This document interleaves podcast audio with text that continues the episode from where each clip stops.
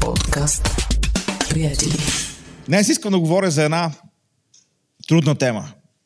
И подготвям ви за тази трудна тема, като ви казвам предварително, че е трудна тема, и подготвям себе си, като казвам, че е трудна тема, защото днес искам да говоря за начина, по който мислим. Божието Слово адресира начина, по който мислим. В посланието към римляните, дванадесета глава, втория стих, съвременния превод казва: и не бъдете повече ръководени от критериите на този свят, а се променяйте, като непрекъснато обновявате умовете си, за да сте способни да разпознаете какво желае Бог и какво е добро, угодно на Него и съвършено. Божието Слово ни насърчава от една страна да не се съобразяваме с критериите на този свят, и след малко ще видим как критериите на този свят постоянно се менят, ще говорим и защо това се случва, но Божието Слово също ни насърчава, освен да не се съобразяваме с тези критерии, да обновяваме мисленето си непрекъснато, да обновяваме ум, умовете си. И днес искам да говорим точно за това, за мисленето на царството и как то е противопоставено на мисленето на този свят. Защото ние всеки ден живеем в този конфликт. Мисленето на този свят и мисленето на царството. Ние влизаме в Божието царство с мисленето на този свят. Защото тогава, когато се срещнем с Исус, тази среща с реалността на Божието съществуване и с Неговата любов, и с Неговото внимание, и с Неговата грижа, и с Неговата жертва към нас на кръста, тази среща с Бога, тя докосва сърцата ни. Тя ни води към а, действие, към приближаване до Бога. Обаче, умовете ни са тези умове, с които ние сме били в този свят. И ние имаме нужда от това обновяване на ума, за което говори апостол Павел в Римляни дванадесета глава, втори стих. Срещата ни с Исус променя сърцето, но промяната на ума е процес. Процес, в който ние се освобождаваме от това старо мислене, от това лошо мислене.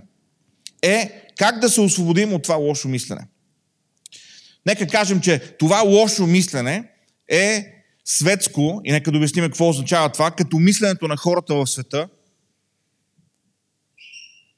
Това лошо мислене е плътско, и нека да обясним и това, понеже какво означава плътско и какво означава светско. Това са такива стари християнски думи, обаче какво всъщност те означават? Светско като мисленето на хората в света, плътско означава движено от страстите на плътта. Движено от ония най-лоши черти в човешката природа. Лошото мислене е повлияно от човешки философии, от човешки идеологии и религии. Това е лошото мислене, от което през целия си християнски живот ние трябва да се освобождаваме. А мисленето на царството е повлияно от Божието Слово. То е формирано от Божието Слово и от посланието на Исус Христос. И вижте какво ни казва отново посланието към римляните, осма глава, шести до осми стихове. Казва: плътското мислене води до смърт, а духовното мислене до живот и мир. Защото плътското мислене е враждебност към Бога. То не се покорява на Божия закон, а и не може. Затова онези, които живеят според плътта, не могат да вършат онова, което се нрави на Бога. Ако ние живеем християнския си живот и се опитваме да го живеем с старото си мислене, ние сме обречени постоянно да не успяваме да угодим на Бога. Защото Божието Слово ни казва: старото мислене, онова мислене, което е движено от страстите на плътта, което е движено от философиите на този свят, то не може да угоди на Бога. То не може, защото неговата природа е напълно различна. Притчи двадесет и трета глава, седми стих ни казва: защото каквито са мислите в душата му, такъв е и той. Такъв е и човека. Каквито са мислите в нас, такива сме и ние. Една от най-големите пречки пред вярващия през Христовия последовател, е присъствието на това плътско, на това старо мислене. И целта ни е винаги да насърчаваме и да окуражаваме друг вид мислене. Духовно мислене. Мислене на царството. Мислене, което ни казва: можеш да го направиш, защото Бог е с тебе. Ако погледнем на учениците на Христос, ако погледнем от дистанцията на времето, на това къде е църквата днес, докъде е стигнало посланието на Христос, можеше ли това нещо да бъде постигнато с мисленето на учениците такива, каквито те дойдоха при Христос? Абсолютно невъзможно. Абсолютно невъзможно. Обаче, тогава, когато Бог променя в нас нашето мислене, когато ние сме част от този процес, ние започваме не само да мислим по нов начин, но ние започваме да преживяваме Божите чудеса по различен начин. Започваме да преживяваме Божието действие в живота си по различен начин. Както казах, плътското мислене е повлияно от човешки философии, от популярната култура, от а, психологията, от културните тенденции, които съществуват около нас. Докато мисленето на царството е повлияно, оформено от Исус и Неговото учение.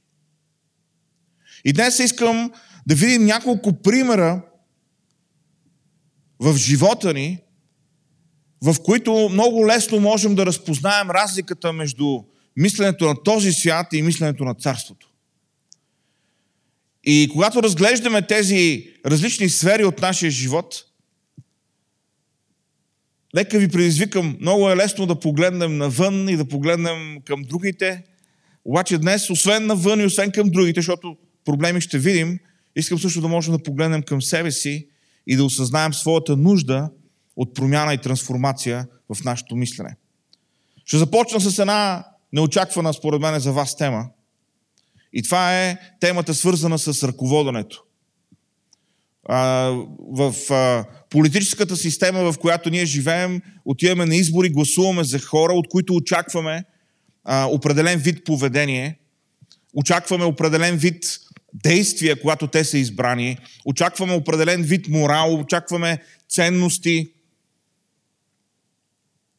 Някои от нас сме били в друга система, когато нали, деветдесет и девет цяло девет нали, всички гласуваха, а, обаче нищо не очакваха.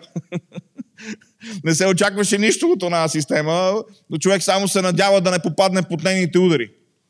Това време е минало, сега е друго време, имаме очаквания. Ръководенето като сфера в нашия живот. Плътското, светското мислене вижда лидерската позиция като възможност да господаруваш, да управляваш другите. Като възможност, която ти имаш да обогатиш себе си, някой път дори за сметка на другите. Мисленето на царството по отношение на ръководенето е напълно различно. То е абсолютен контраст на това. Исус показа това мислене на царството как? Като изми краката на своите ученици. Оня, който със своето учение промени не само един народ, промени не само това какво означава да си последовател на Бога, промени историята на човечеството. Безспорно най-добрият лидер в историята на човечеството. И какво направи той? Той изми краката на своите ученици. И в Йоана тринадесета глава дванадесети до петнадесети стих, след като Исус беше измил краката на своите ученици на онова, което наричаме Тайната вечеря, четеме: след като изми краката им, той отново облече горната си дреха, върна се на мястото си и им каза: разбирате ли какво направих за вас? Вие ме наричате учител и Господ. И сте прави, защото наистина съм такъв. Както аз, вашият учител и Господ, измих краката ви, така и вие един на друг трябва да миете краката си. Дадох ви пример, за да вършите за другите това, което аз направих за вас.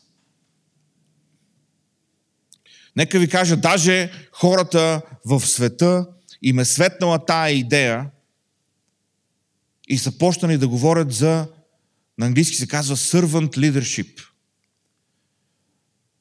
Лидерът като слуга или лидерът, който слугува. И има хора, които правят семинари за лидерство на най-успешните компании в света и те говорят по тази тема. Servant leadership. Слугу... Слугуването като модел на ръководене. Но в този свят лидерство означава контрол. Лидерство означава упражняване на власт. В царството обаче лидерство означава слугуване. Означава да се жертваш за другите. И си спомням, слушах преди време една жена, която е много популярна с точно такъв вид семинари за най-богатите компании. И казва, събрала съм, събрала съм на, на една конференция изпълнителни директори, висши, висши ръководители на, на едни от най-големите компании в света. Мисля, че бяха стоте най-големи компании в света. И тя казва, колко от вас искате да имате хора, персонал, служители във фирмите си, които са готови да умрат за вас. Които са готови да направят всичко, за да изпълнат видението на вашата компания. И тя каза, всички дигнаха ръце. И аз, как, и аз тогава ги питах, колко от вас сте готови да умрете за своите служители? Колко от вас сте готови да умрете за те, които искате да изпълнят вашето видение? И тогава каза, никой не дига ръка. Всеки иска да може другите да го следват и да изпълняват това, което казва и да а, изпълняват петилетката, така да се каже, да изпълняват бизнес плана. Обаче кой е готов да даде живота си за другите? Защото това беше модела на лидерство, който Исус показа. Лидерството в света и лидерството в царството са нещо напълно различно.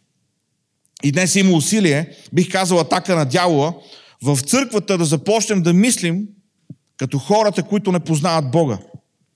Да вкарваме човешки стратегии, за да подобрим, да, акту... да актуализираме Божието царство.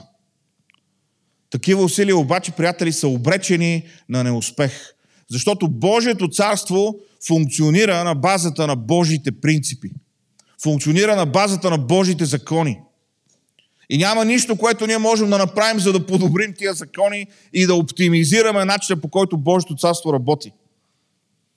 Защото когато вярата ни и практиката ни са повлияни от моделите на този свят, от културата, от хорското мислене, от това, какво ще си кажат хората, от секуларизма, от потребителското мислене, от хуманизма или от религията, а не от Божието Слово или от Христовото послание, ние сме виновни в това, че сме заместили оригинала с фалшификата. Това е, което правиме. Ние сме заместили, заместили мисленето на царството с мисленето на този свят. Ако Христос беше най-великият учител и най-великият лидер и Той изми краката на своите ученици, ние трябва да сме готови да направим същото. И ние трябва да можем да разграничим като вярващи, тогава, когато отиваме да гласуваме или сме част от този политически процес, който е в нашата страна, волю-неволю, сме част от него, трябва да можем да разграничим, аджеба тия хора търсят ли да служат или търсят някой да им служи и да им изпълнява прищевките и желанията, или търсят да се обогатят за сметка на всички останали. Мисля си, че гледайки на библейския модел, трябва да можем да разграничим. И разбира се, не всички, на които гледаме, ще са еднакви. Някои ще са супер ниско долу, други ще са малко по-нагоре. Никой няма да бъде на нивото на Исус, защото Исус е най-великият пример. Но някъде по тази скала трябва да можем да видим кой къде се намира и да си направим заключение кой какво иска да постигне. Разбирането за ръководенето в този свят и в Божието царство са напълно различни. Втора област, в която бих желал да видим за разликата между мисленето на този свят и мисленето на царството, е за смисълът на живота. Какъв е смисълът на живота?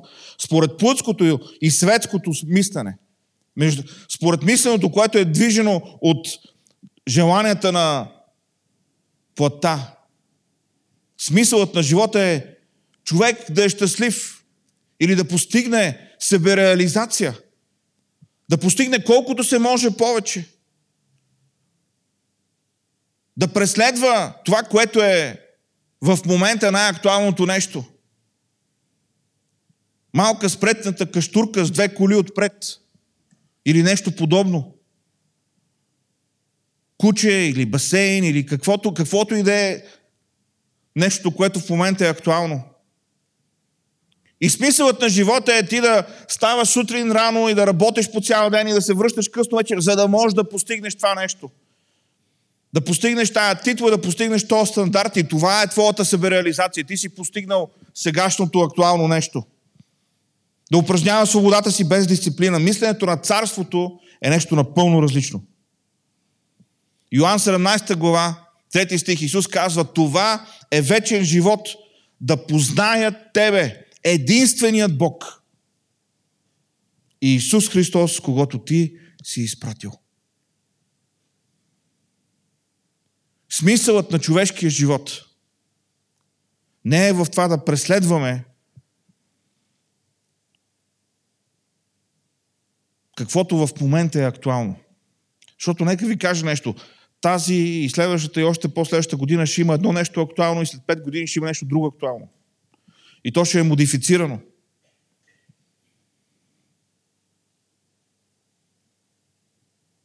И много често ние приличаме, опитвайки се да преследваме себереализация и щастие, ние приличаме на тия мишки, които ги пускат да се състезават. Дават им някакъв стимул и ги пускат в едни коридори да се състезават. И накрая има мишка, която печели, обаче знаете ли какво? И тая мишка, където печели, тя продължава да си бъде мишка. Смисълът на човешкия живот не е себереализация.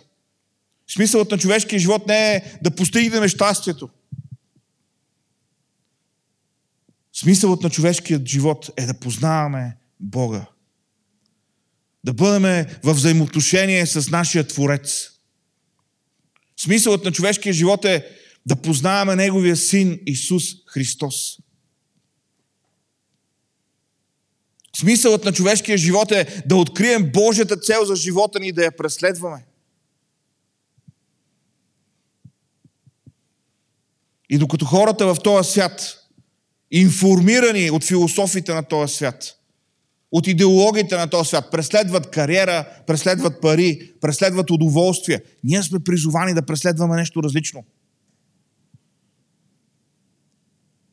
Защото смисълът на живота не е в това да имаш повече пари, най-хубавата кариера и да преживееш колкото се може повече удоволствие. Смисълът на живота е да живееш за Бога. Да живееш за твоя Творец. Защото когато живееш за Бога, ти си на онова конкретно място, където ни, нищо друго и никой друг не може да те закара. Това е онова място, където изпитваш удовлетворение, което не можеш да получиш по никакъв друг начин.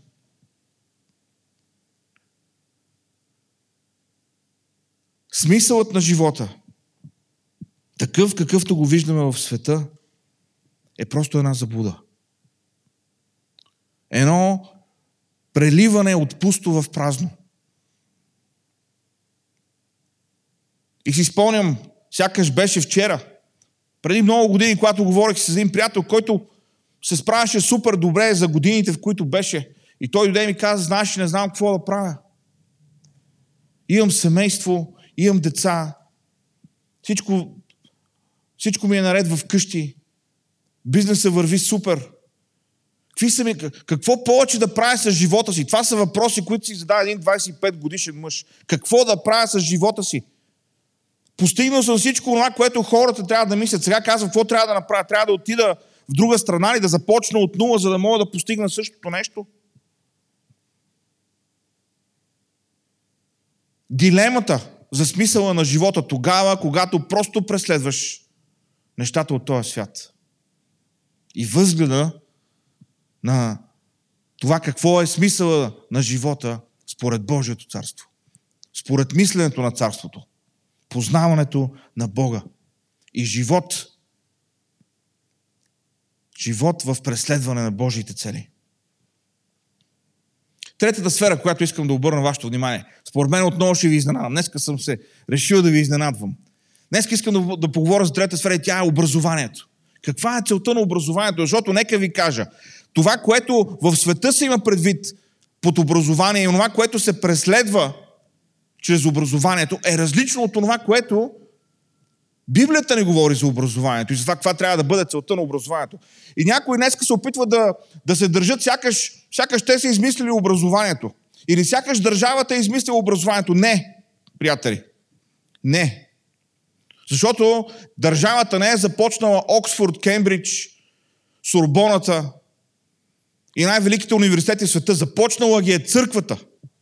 Много преди някой да се сети да мисли за тия глупости, за които се говори днес. Това, когато става просто за образование. Църквата е пионерът в развиването на образованието. И всичките средновековни и а, известни учени, за които може да се сетим, освен че са били математици, физици, хора, изучаващи космоса, космоса са били богослови. Онези, които са били философи, поети, творци по някакъв начин, са били също и богослови. И хората, които днес говорят за някакъв вид разделяне между вярата и науката, са хора, които не са информирани. Хора, които не са прочели елементарна история. Толкова, че да могат да видят, че и Галилей, и Коперник, и Ньютон, и всички, за които може да сетим, са били хора, които първо са били богослови и след това изследователи на естествените науки. Плътското мислене, чрез образованието, иска да преборим неграмотността. Вижте колко добре звучи. Ние ще преборим неграмотността. Защо? Защото когато преборим неграмотността, ще преборим бедността. Хората са бедни, защото са неграмотни. Или от едно ниво на притежание ще минем на по- по-високо ниво. Станем по-богати, когато сме по-образовани. Тоест, фокусът винаги и изцяло е върху този живот. Тогава, когато говорим за това как този свят мисли за образованието. Фокусът е върху този живот, върху земното, без мисъл за вечността. Мисленето на царството обаче, отново, образ... относно образованието, се формира от Божието Слово, където се казва, вижте втора Тимотей, втора глава, петнайсети стих. Старай се да се представиш одобрен пред Бога работник, който няма от какво да се срамува, който като излагаш или като получаваш Словото на истината по правилен начин. Този стих ни говори за образование, за преподаване. Павел казва, ти трябва да можеш да преподаваш Божието Слово по правилен начин. Нека ви питам, можеш ли да преподаваш, ако преди това не учиш? Сега знаем, че в България сигурно и това е възможно, да преподаваш без да учиш, но по принцип, за да можеш да преподаваш, трябва първо да си усвоил една дисциплина. Трябва да знаеш нещо, за да можеш да го преподадеш. Целта на образованието не е просто да ни информира, да ни направи по-малко неграмотни. Целта на образованието е за този свят, но и за вечността. И всъщност, ако отидете в някои преводи на същия този стих, онова, което при нас много често е преведено «старай се», на много места е преведено като «изучавай». Изучавай усърдно. Защото за да можеш да излагаш Божието Слово по правилен начин, преди това трябва да го изучаваш усърдно. И апостол Павел, който написа под Божието водителство една голяма част от Новия Завет, беше един от най-високо образованите хора на своето време.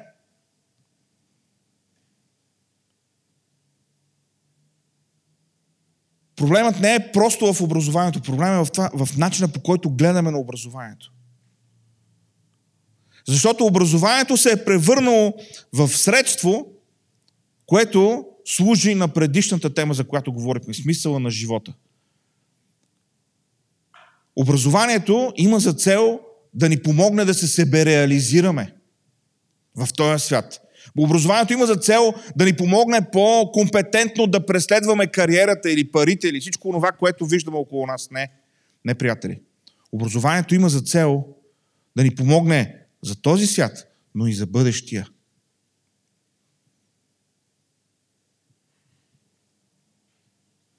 Можеш ли да получаваш другите, ако ти самият преди това не си слушал? Истинският смисъл на образованието е децата да познават Бога и законите, които държат Неговото творение. Божието царство. В него образованието е за този живот, но и за бъдещия.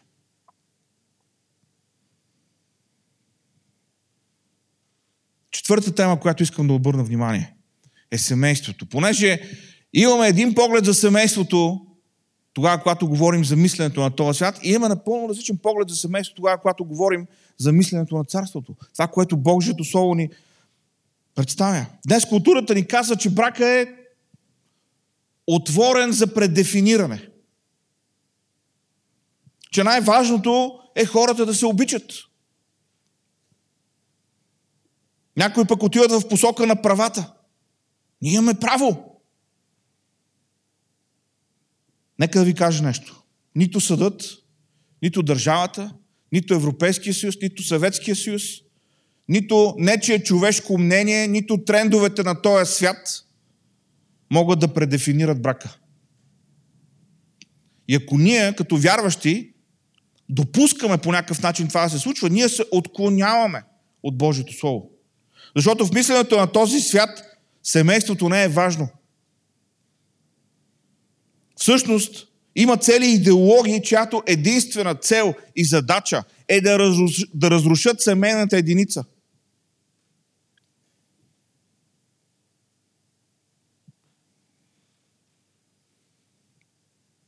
Американският президент Роналд Рейгън има една жестока, страхотна фраза. Това е разликата между някой... Как беше? Ня... Каква е разликата между комуниста и капиталиста? Каза, комуниста е някой, който е чел Маркс, а капиталиста е някой, който е чел Маркс и го е разбрал. Ако се обърнем към това, което Карл Маркс пише, ще видим, че там, освен църквата като враг на обществото, е записано традиционното семейство, такова каквото съществува към момента на неговото писане. Той казва, семейството трябва да бъде или изцяло разпаднато, или трябва да бъде изцяло реформирано, за да може то да роди този нов човек, който трябва да съществува в комунизма. Това го пише Маркс.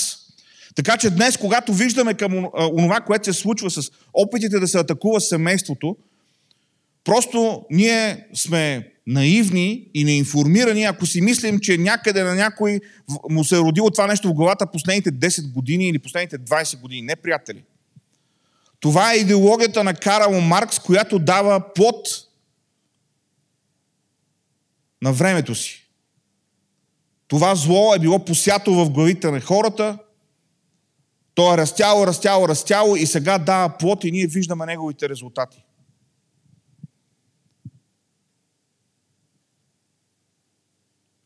Разбирането на света за семейството и разбирането на Божието царство за семейството са две напълно различни неща. Бракът не е преследване на щастието. Не е средство да получим това, от което се нуждаем. Библията ни казва, че преди всичко бракът е таинство, което се случва между мъжа, жената и Бог.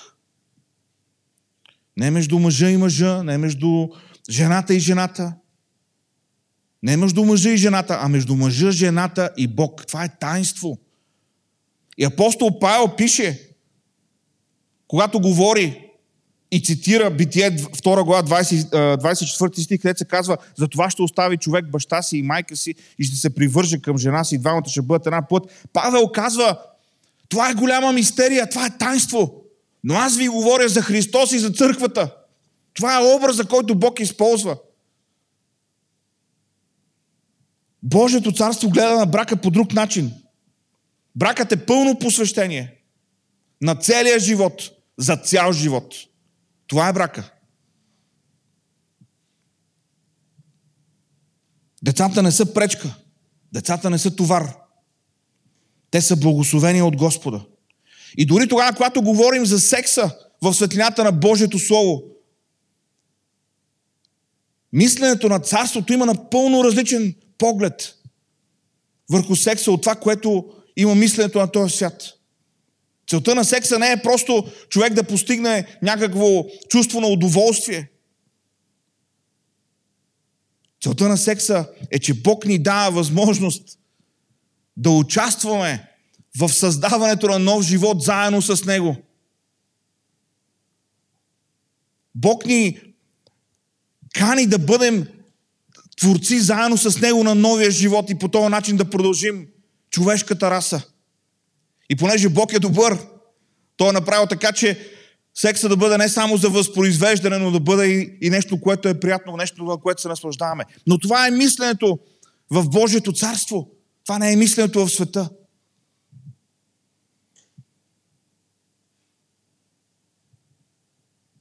Според Божието Слово, секса е израз на това тотално посвещение към един човек за цял живот. Това ли е разбирането за секса в света? Не. С който искаш, когато искаш, няма никакъв проблем. Мисленето на света и мисленето на царството напълно различни. Нека погледнем още една област, в която е лесно да видим разликата между мисленето на този свят и мисленето на царството. Социалните проблеми. Социалните проблеми. Ние сме, а, как да кажа, онеправдани сме, имаме а, тази слабост, излизайки от времето на комунизма, на развитие социализъм, ние имаме тази болест вродена в нас, да се предоверяваме и да разчитаме повече, отколкото трябва на държавата. О, това нещо е проблем, държавата трябва да се погрижи за него. Държавата трябва да се погрижи за него. Плътското мислене казва, че това са социалните проблеми, са проблеми на държавата. Институциите трябва да се справят. Мисленето на царството, което е оформено от Библията и това, което Исус правеше, ни казва, че ние трябва да се грижим за онези, които са онеправдани. Ние трябва да помагаме на ония, които са в нужда. Исус се грижеше за бедните и за болните. И вижте Исус. Дойде Никодим. Никодим откъде беше? От Синедриона. От, от ония съвет, където бяха най-високопоставените хора. И дойде Никодим при Исус и Исус си говореше с него. Исус можеше да си говори с Никодим. Исус можеше да си говори с големите мислители на неговото време. Но Исус си говореше също с слепия Вартимей и с десетимата прокажени и с жената, която имаше кръвотечение и с оня, който лежеше при капалнята витез, да нямаше кой да го хвърли вътре, за да може да получи изцерение. И Исус беше известен като оня, който общуваше с бирниците и грешниците. До толкова, че беше обвинен дори в това. Мисленето на царството по отношение на социалните проблеми в наше време се, се илюстрира в това, че в онзи ден, когато се изправим пред Бога, Той няма да ни пита в коя деноминация сме били. Няма да ни пита в коя църква сме били. Няма да ни пита кое училище сме завършили, какво образование сме имали. Дори да сме учили богословие. Вместо това, в Матея двадесет и пета глава виждаме, Исус казва: в ония ден Той ще каже на едни хора: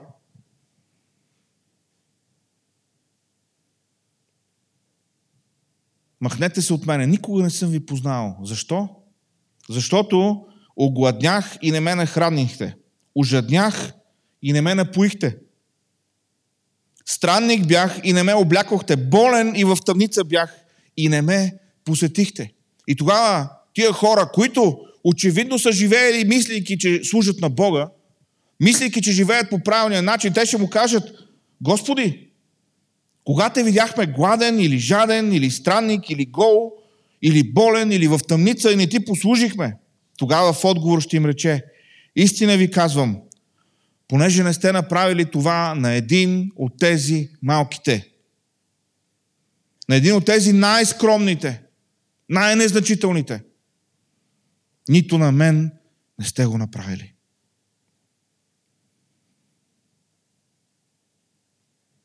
Не можем да аутсорсваме милосърдието към държавата.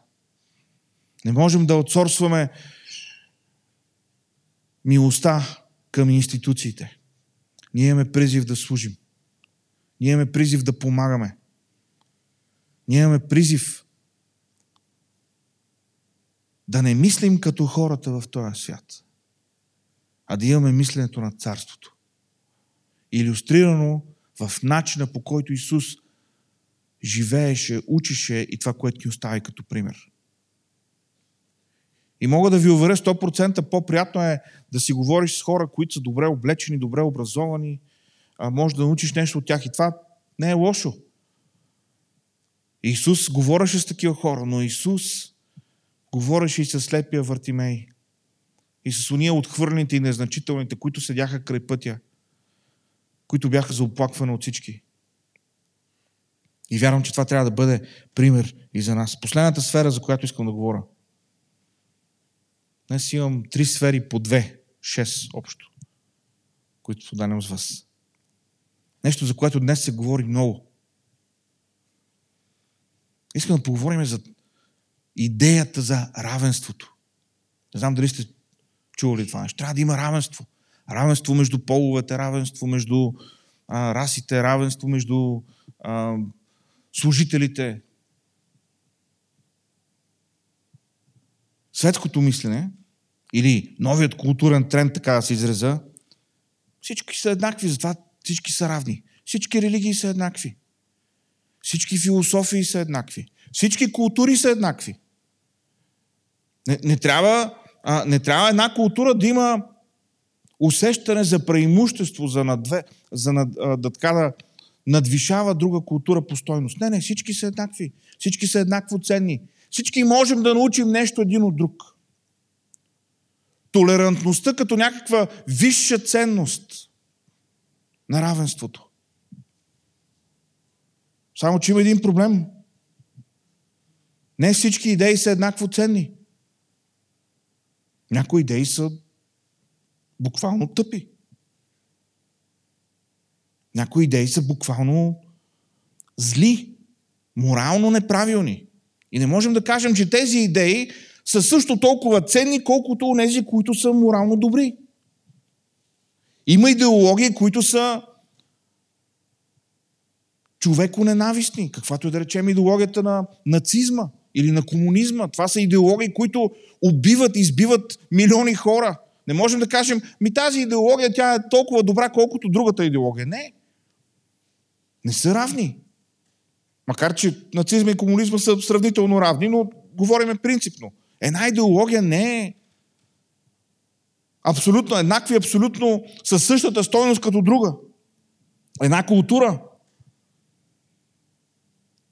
не е еднакво ценна, както друга култура. И това не е въпрос да се чувстваме а, повече от някой друг или не, просто констатираме. Нали? Ако една култура е създала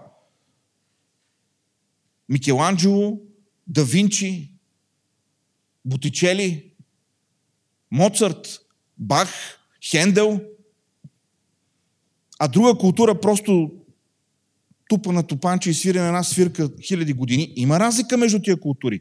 Това не означава, че едните хора са по-добри от другите, но означава, че едната култура определено, според резултатите, според плода си има повече преимущества от друга култура. Това са напълно различни неща. Те не говорят за стойността на човека, говорят за стойността на културата. Обаче днес живеем във време, в което не, не, всички са еднакво валидни, всички са еднакво морални. Една нереалистична уравновиловка, приравняване. Е, нека ви кажа, мисленето на царството не ни дава това право. В царството не е така, защото не всички пътища водят към, рада, към рая. Не всички пътища водят към небето. Исус каза, аз съм пътят, истината и живота. Никой не дохожда до Отца, освен чрез мен. Няма ислям, няма будизъм, няма хиндуизъм, няма шинтуизъм. За какво се сетите? Няма друг път към Бога, каза Христос. Аз съм единствения път. Ама там има много добри хора, какво ще правим с тях? Това е друг въпрос. Като има толкова много добри хора, да си, да си мислим някъде, да мислим как да ги достигаме тия хора. А не как да измислим друг път, за да стигнат те до Бога. Няма друг път. Мисленето на царството по отношение на пътя до Бога е изцяло ексклузивно. Изцяло ексклузивно. Няма друг път. Аз съм пътят, истината и живота. Никой не идва при Отца, освен чрез мен. И така говорим си за разликата на старото, лошото, светското, плътското мислене и разликата с мисленето на царството. Онова мислене, което е формирано от Божието Слово. Онова мислене, което е информирано от учението на Христос. Какво е лекарството срещу светското мислене? Какво е лекарството срещу това лошо мислене, за което днес даваме пример? Нека ви кажа. Да бъдеш с Исус. Да бъдеш с Исус. Той събра толкова разнородни ученици и ги направи на екип. В Марка трета глава, четиринадесети петнадесети стихове, между, между другото това са стиховете на моя живот. Исус се казва, определи дванадесет души, за да бъдат с Него. За да бъдат с Него. И за да ги изпраща, да проповядват и да имат власт, да изгонват бесовете. Нека ви кажа, какви бяха тия дванадесет души. Матей беше данъчен инспектор. Беше служител на НАП, така да го наречеме.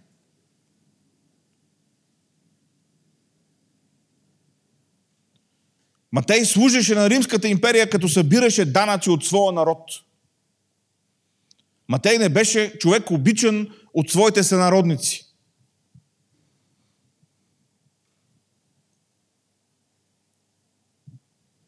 Симон Зилот беше партизанин. Ако Матей беше в колаборатор към римляните, в единия край, Симон Зилот беше в другия край. Това беше човек, който беше готов да прави а, революция, да воюва, да прави каквото е необходимо, за да освободи своя народ.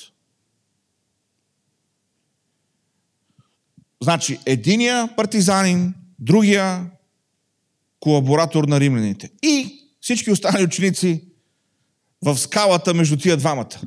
Трима рибари. Петър, Андрей, четирима даже. Йоан, Яков. Хора, които изкарваха прехраната си по този начин. Имаха мисленето на такива хора. И как тези хора се промениха? Нека ви кажа как. На първо място те откликнаха на призива на Исус. Да бъдат с Него. Защото Исус затова ги повика при себе си. Това е, това е което четем в Марк.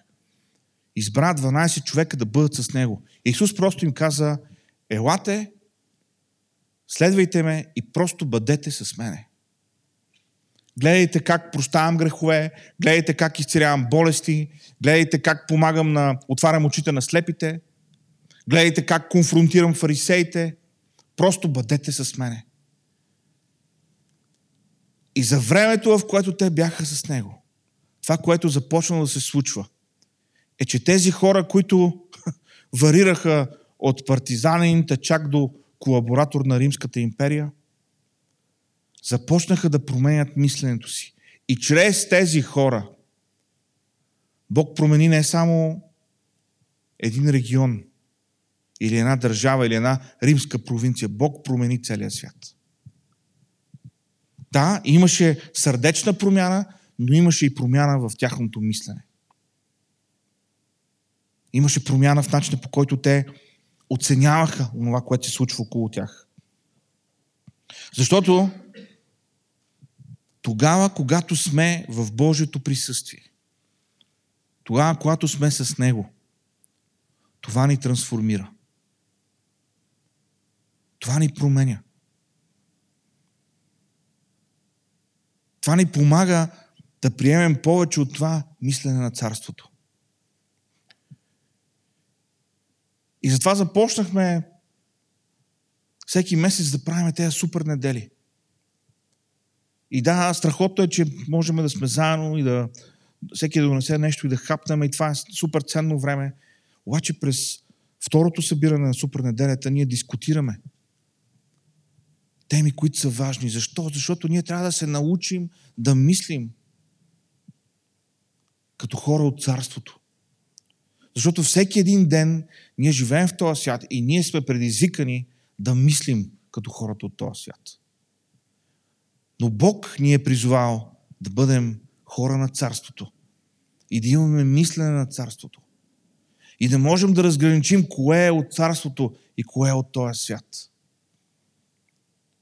И по някой път, хей, не си, не си в контрол на нещата. Не можеш да промениш другите, не можеш да промениш а, системата, не можеш да промениш ситуацията, в която се намираш. Но трябва да можеш да разграничиш. Добро ли е, зло ли е, правилно ли е, неправилно ли е, участвам ли в него или просто го виждам.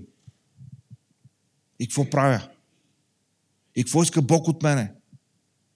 В тази ситуация, на това работно място, в тази система, в която се намирам.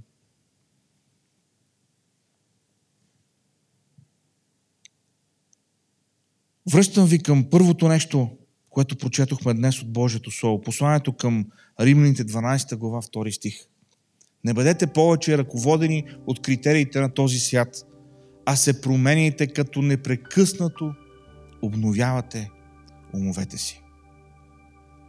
Непрекъснато да обновяваме умовете си. Това е към което сме призвани. Това е част от това да бъдеш християнин. Това, това означава да бъдеш Христов последовател. Да бъдем в постоянна, в този постоянен процес на промяна на нашето мислене. И нека ви кажа нещо. Всеки един от нас, всеки един християнин е на този път. До деня, в който срещнаме Господа. Ние сме на този път. И понеже е дълъг път, не можем да си позволим да губим време. Не можем да си позволим да се отклоняваме. Но трябва да вървим в Него. Амин.